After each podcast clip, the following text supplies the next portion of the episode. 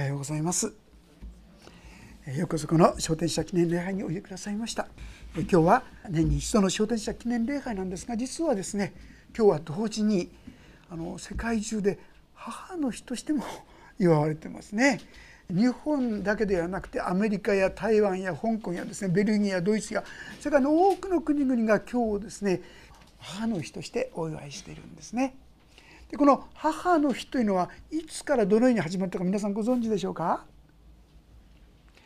実はあんまり古いものではないんです。今から約110年ほど前ですね。アメリカのバージニア州というところにおられたアンナ・ジャービスさんって方がいたんですね。長い間ですね教会学校の先生をずっとなさっててそしてその先生から聞いたこと子どもたちが本当に感動してですねものすごく尊敬されていた方だったんですがご主人にですね先立たれてそしてその2人の女の子をですね一人で当時難しい女性だけででも子供を育ててとっても素晴らしい働きをした方のようでしたけどもその人が亡くなったんですね。その時に教会学校で言われたそのアンナ・ジャービスさんの言葉を子供のアンナ・ジャービスさん。同じ名前がついてるんですね。が思い出したんです、まあ後から名前つけたのかもしれませんが。それは聖書の中に「父と母を敬え」というお言葉があるのをご存知でしょうか？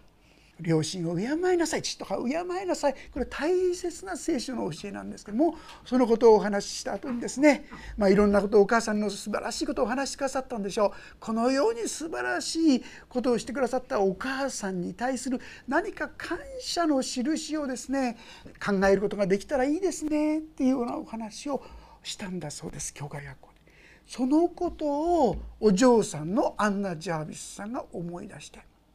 召されて次の年だったかな？次の次の年だったか。実はお母さんがですね大好きなお花が真っ白なカーネーションだったんです。赤じゃないんですよ。真っ白のカーネーション。それでお母さんの記念会ちょうど私たちも今日記念礼拝記念会ですがその時にですね真っ白なカーネーションで教会を飾ってってそしてその時には子どもたち慕ってた子どもたちが何百人って来たそうですがその人たちにこのカーネーション白のカーネーションをお分けしたんだそうです。そうしたらですねそのことがあっという間に響き渡ったと言いましょうか当時の罠メーカーという百貨店王デパートのですね百貨店王と言われた罠メーカーこの方は教会学校の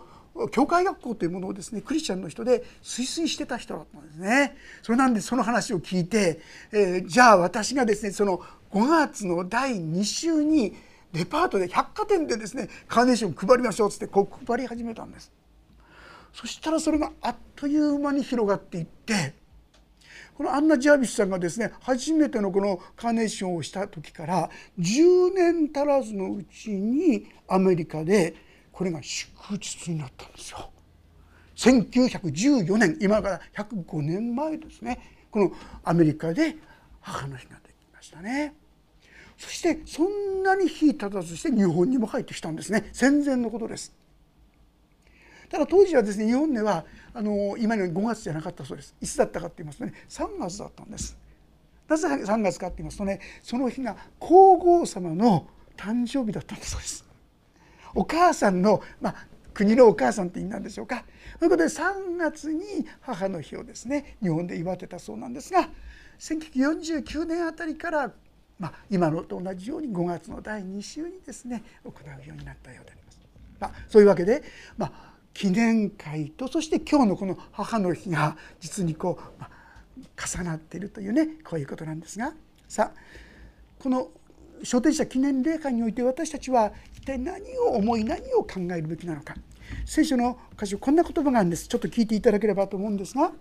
祝宴の家に行くよりは喪中の家に行く方が良い。そこには全ての人の終わりがあり生きている者がそれを心に留めるようになるからだ。祝宴の家に行くよりは喪中の家に行く方が良い。どうしてですか？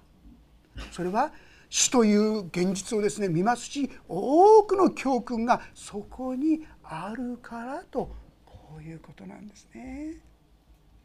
今日私たちもこの書店者記念礼拝においてまず第一のこと。それはやがて私も召される。死ぬ。あんなこと分かってるよってね誰だって知らない人いないと思います。誰だって死ぬっていうのは分かっていますが本当にその備えができていますかって言われたらどうでしょうか皆さん。分かってます。明確です。どんなに頑張ったって必ず死なないってことはありえないのにもかかわらず例えば私たちが旅行に行くんだったらいろいろ準備をするでしょう。いろいろ調べもするでしょ。うそういうことも何もしない。そういうことが多いのではないかと思います。私がですねあの瀬戸内海にあった、まあ、雷病ハンセン氏病といいましょうか。そういうところにいた方のところに訪問したことがあったんですね。でその時にこうお話してくださった方がいたんです。その方は、まあ、若い時に自分が雷病になってしまった。ものすごいことですよね。今は薬で治ります。ですからそんな怖いことはないんです。でも当時は不治の病ですしもう雷病だって分かったら全部隔離されてしまうんですよ。島に入れられてしまって施設に入れられてしまってもうそこから二度と出てくることができないんですよ。本当に絶望ですよ。もう生きてる意味がどこにあるんだって思います、まあ、彼女言ってました。その島はですね崖があるんですよ。その崖のところに何と言ったかわからない。もうそこから飛び降りちゃおうか。その時にいつも思うのは自分が雷になった。ハンセン氏病雷になったということで家族は非常に肩身の狭い思いをしている。ここでもし自分が自ら命を取ったんだらと思うと踏み切れなかったって彼女は言ってましたね。でもついにですね彼女がある時に重い病になったんです。そしていよいよ召されるかという状況になった時に彼女は気づいたんです。さて私はこれからどこに行くんだろうか。早く死にたい早く死にたいってずっと思ってたはずなのに自分はこれからどこに行くんだろうかと思ったら何にも分かってない。死ぬ準備が全然できていないということに初めて気づかされたんですよ。私たちそういうことってありますよね。分かってるのに全然準備してなかった。その時になって彼女は初めてあっちこっちですねいろんな宗教を巡り歩いたそうです。そうするとですねいろいろ良い教えとみましょうか？はあるんですけどもそれはほとんどこの世のいわゆるご利益宗教と言いましょうか？こうしたらこうなるよこうしたらいいことがあるよそういうものばっかりで自分の質問自分の疑問に答えてくれるものがどこにもなかった。まあ、そういう中で最後なかなかね先に来ればいいんですが 最後に言ってんでしょうかね教会に来られた時に彼女は一つの言葉を聞いたんです。私を信じる者は死んでも生きるのですヨハネの11章というところに書いてあるんですが私を信じる者は死んでも生きるあれここは違うぞということに気づかされて彼女は教会に来るようになってそしてついにこのイエス・キリストが私の救い主だと分かって信じたんですね。ああこれで私はもう安心して亡くなれると思ったら皆さん不思議ですね。こういう確信が出てきますと人間の心がしっかりしてくるとどうやら体も元気になるようですね。彼女元気になっちゃったんですね。そして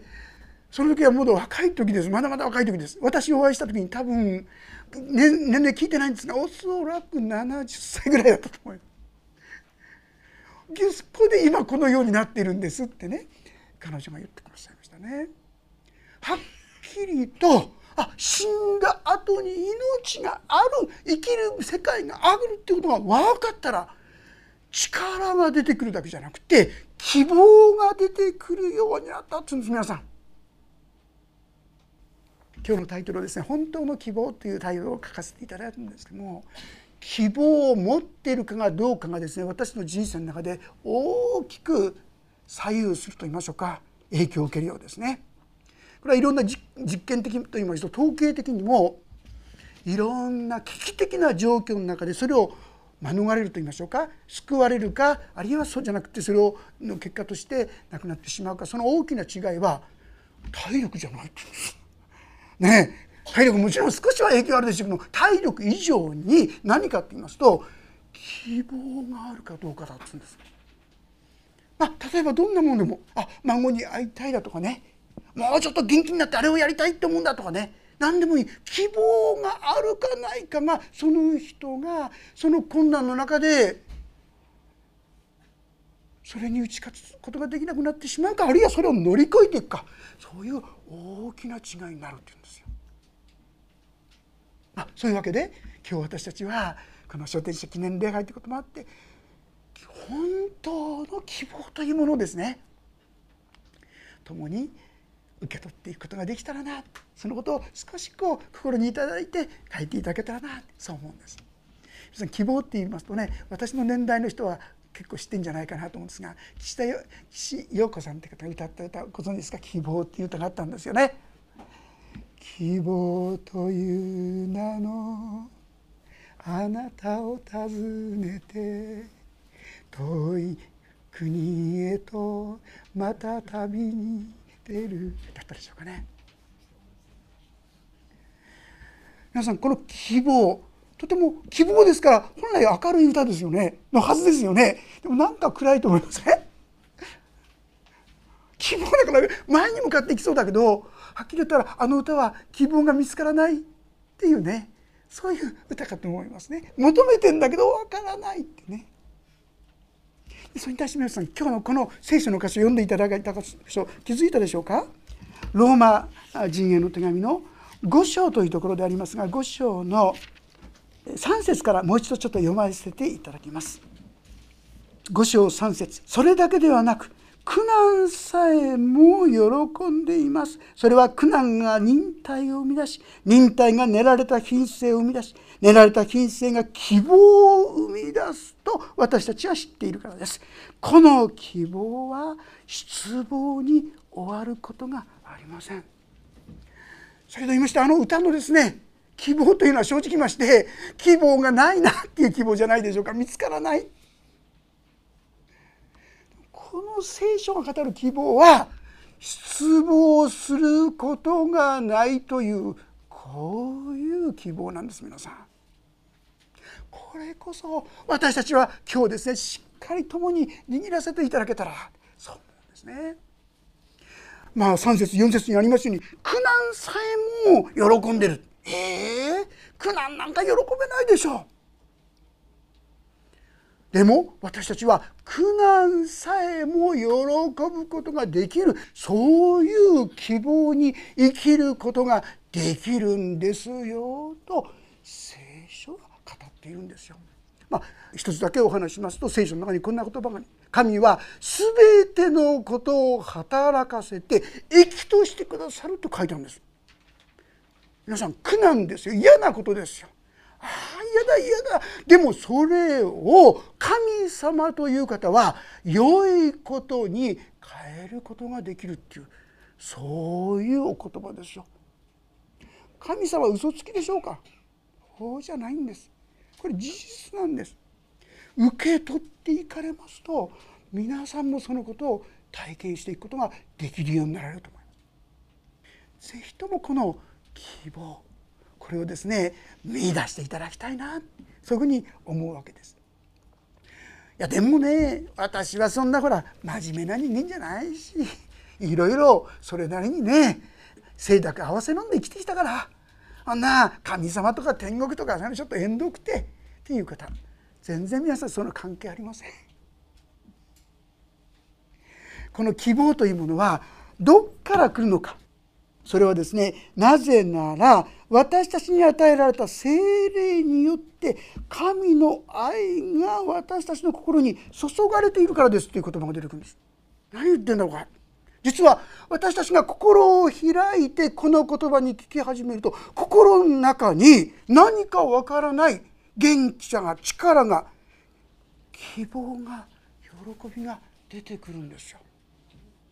皆さん愛というものはどうでしょうか？目に見えません。でもね愛というものは受け取ると何か感じるんですよね。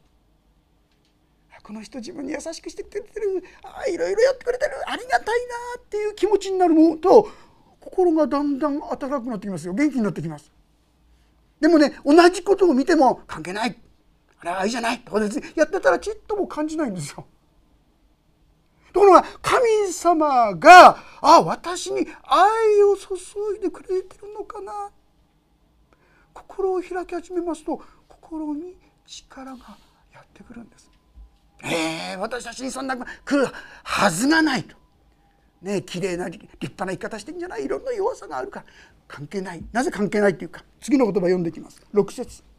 実にキリストは私たちがまだ弱かった頃定められた時に不経験な者のために死んでくださいました。正しい人のためにでも死ぬ人はほとんどいません。善良な人のためなら進んで死ぬ人がいるかもしれません。しかし私たちがまだ罪人であった時キリストが私のために死なれたことによって神は私たちに対するご自身の愛を明らかにしておられます皆さん神は私たちのために命を捨てて私たちの全ての罪とが汚れあるいは呪い全部身に受けてくださったって言うんですよ。私たちが立派なものであるとか素晴らしいことをやったとかあるいはひどいことをしてるからとか心がかたくなだとか関係ないって言うんです。たとえ私の心がどんなにどす黒くて醜くてあえて言うならだから私は十字架にかかったよとこう言ってくださってるんです。だから私たちの罪深さは神様に近づくための何の妨げにもならないんです。いやかえってその自分の愚かさや汚さや醜さこそがああだから十字架が必要だったんですねと言ってって十字がよくわかる秘訣にすらなるわけですよ。皆さんがたとえ自分は神にふさわしくないと言っても私はあなたのために十字架にかかったあなたはその神の恵みを受けるに十分な方だよと言ってくださっているんです。それが十字架なんですね。そしてさらに先も読ませていただきますとこう書いてあります9節ですから今キリストの血によって義と認められた私たちがこの方にあって神の怒りから救われるのはなお一層確かなことです。敵であった私たちが御子の死によって神と和解させていただいたのなら和解させていただいた私たちが御子の命によって救われるのはなお一層層確かなことです。それだけではなく私の主イエスキリストによって私は神を喜んでいます。キリストによって今や私たちは和解させていただいたのです。神はご自分の御子を十字架につけることによって私たちが神のもとに帰れるようにいや神の恵みに預かれるようにしてくださっている。自分が立派になって神の恵みを受けるんじゃない？神様こんな私を助けてください。これだけで十分なんですね。神様その人に無限の恵みを与えてください。もし私たちにもはや罪がないって言うんならいいですか皆さん神様からの目から見たらねもし皆さんがイエス様の十字架を受け止めるならあなたには罪全然ないんですよ。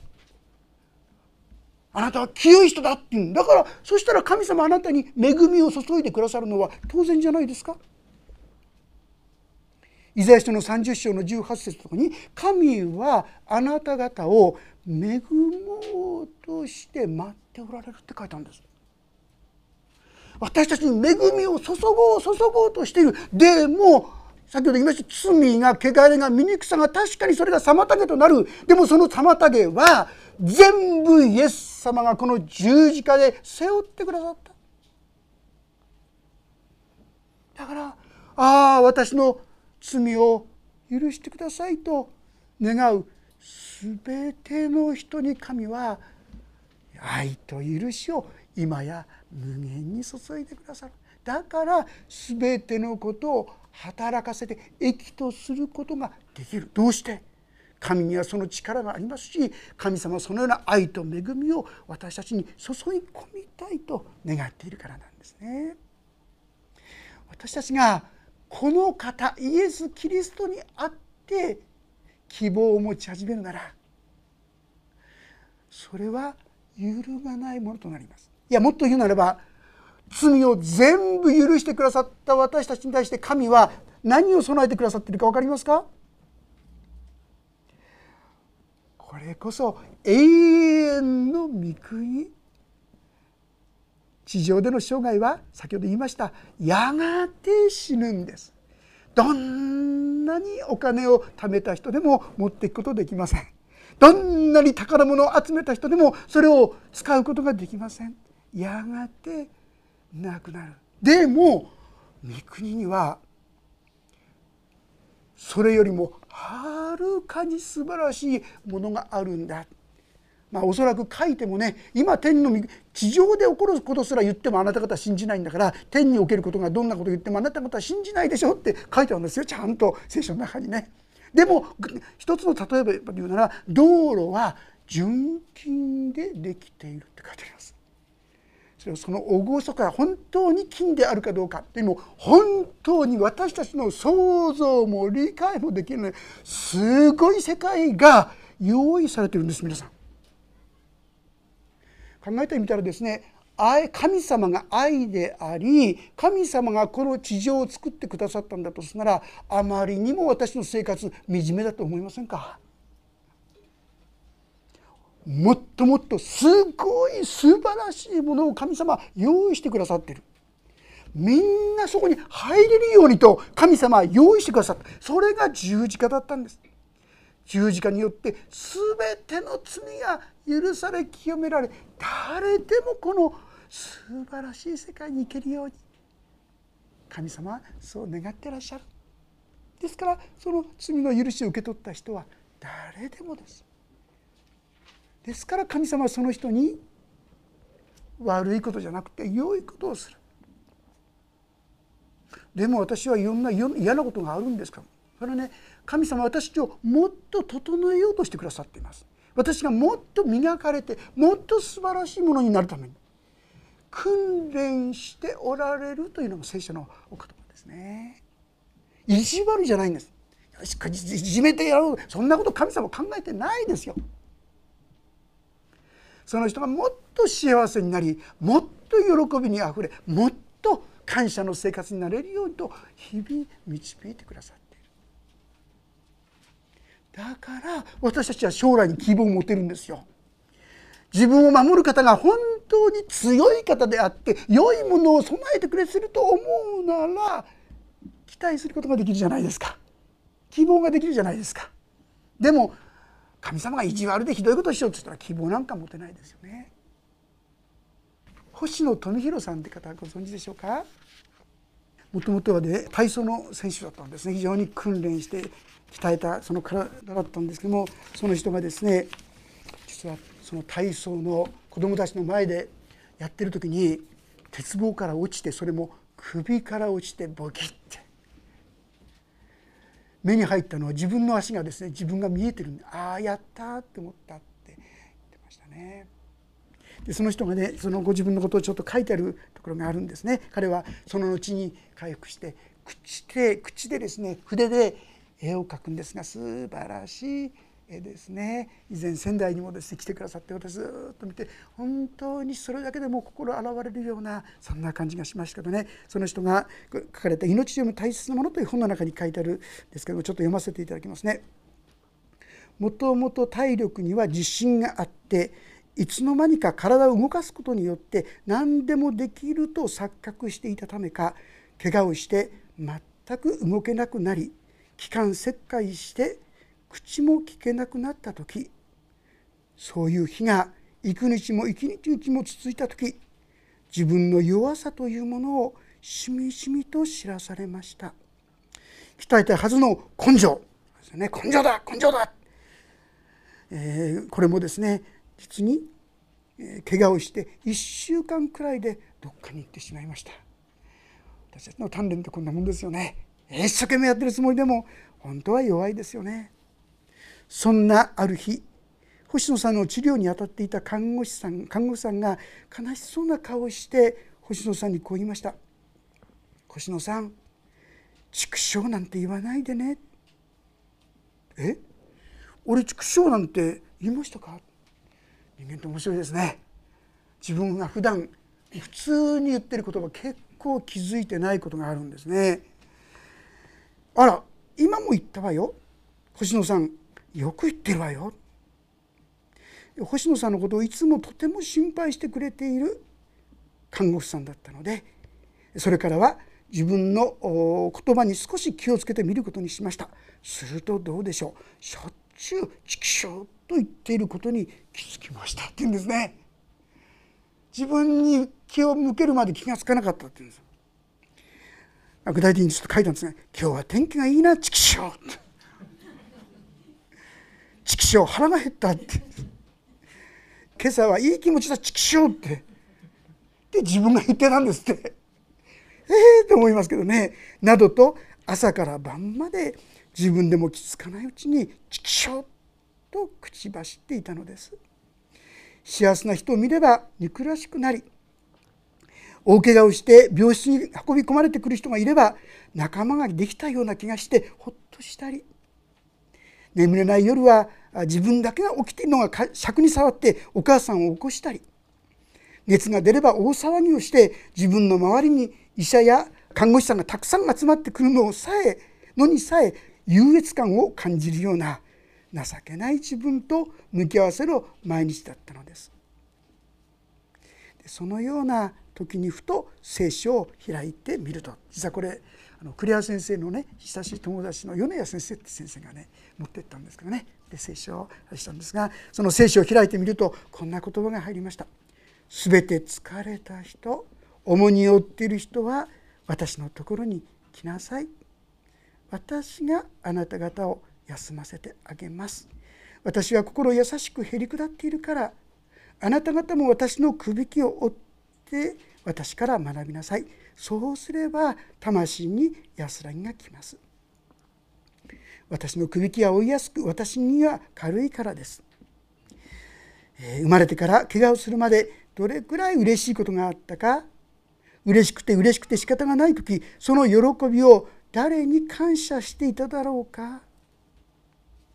反対に辛いこともたくさんあってもその辛さを苦しみを誰に打ち明けていたか。誰にも言えないでいたことがたくさんありました。そんな自分に重荷を負ったそのままで私のところに来なさいと言ってくださるイエス様が何よりも誰よりも大きな存在であると思いこのイエス様を信じたのです。それからというもの星野さんの心が少しずつ変えられてきました。見方考え方が180度変わりました。そして神様のために詩と絵を描くようになったのです。言葉の雫という本の中で星野さんは次のように言っています。苦しむ者は苦しみの中から真実を見つける目が養われ動けない者には動くものや変わりゆくものがよく見えるようになり変わらない神の存在を信じるようになる。十字架にかけられたキリストは動けない者のの苦しみを知っておられるのだろう。と。まさに練られた品性から生み出てくる生み出された言葉ではないでしょうか。支援の作者は苦しみにあったことは私にとって幸せでした。私はそれであなたの掟を学びましたと語りましたが同じような心境に至ったのでしょう。まあ、そんなことが記されていますね。私も先ほど言いましたけどもその藤崎のデパートでですね会った時それず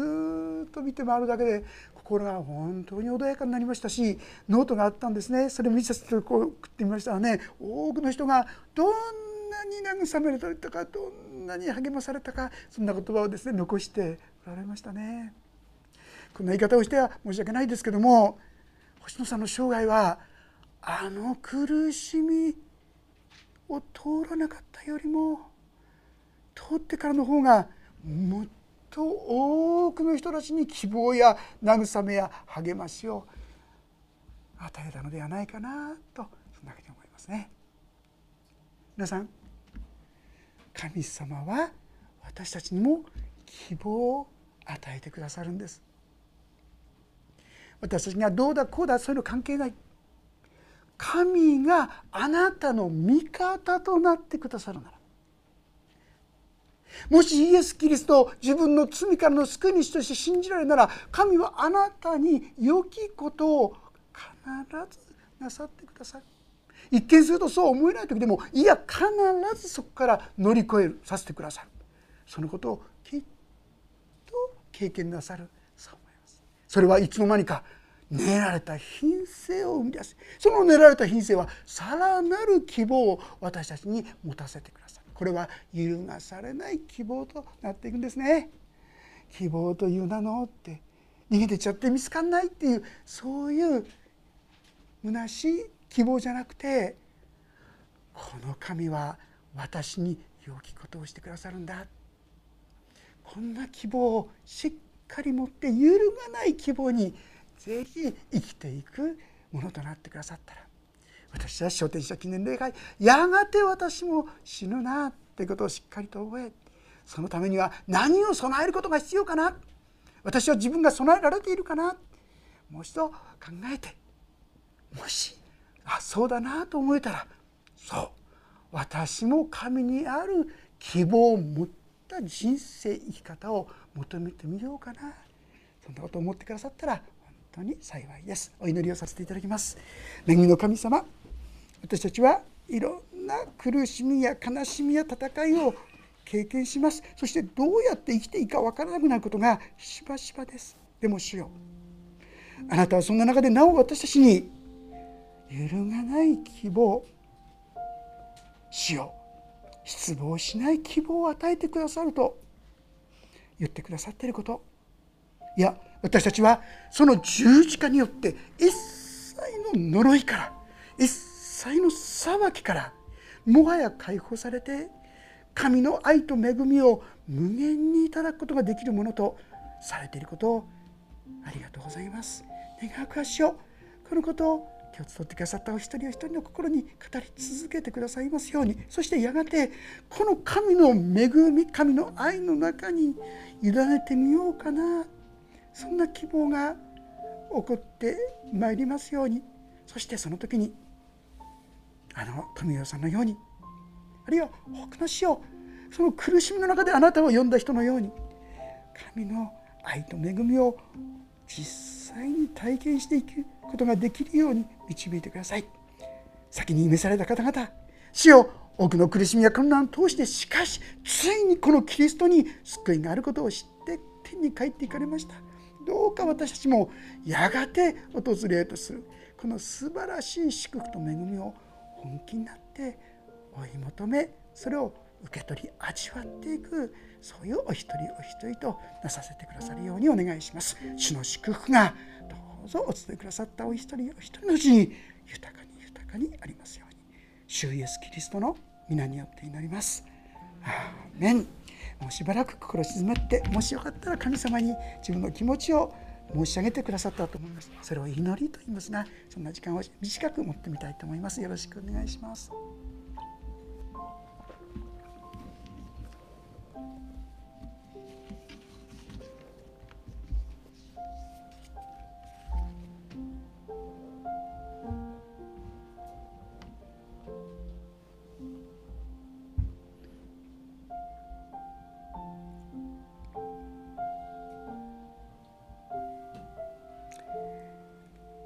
主イエスキリストのお名前によって祈ります。アーメン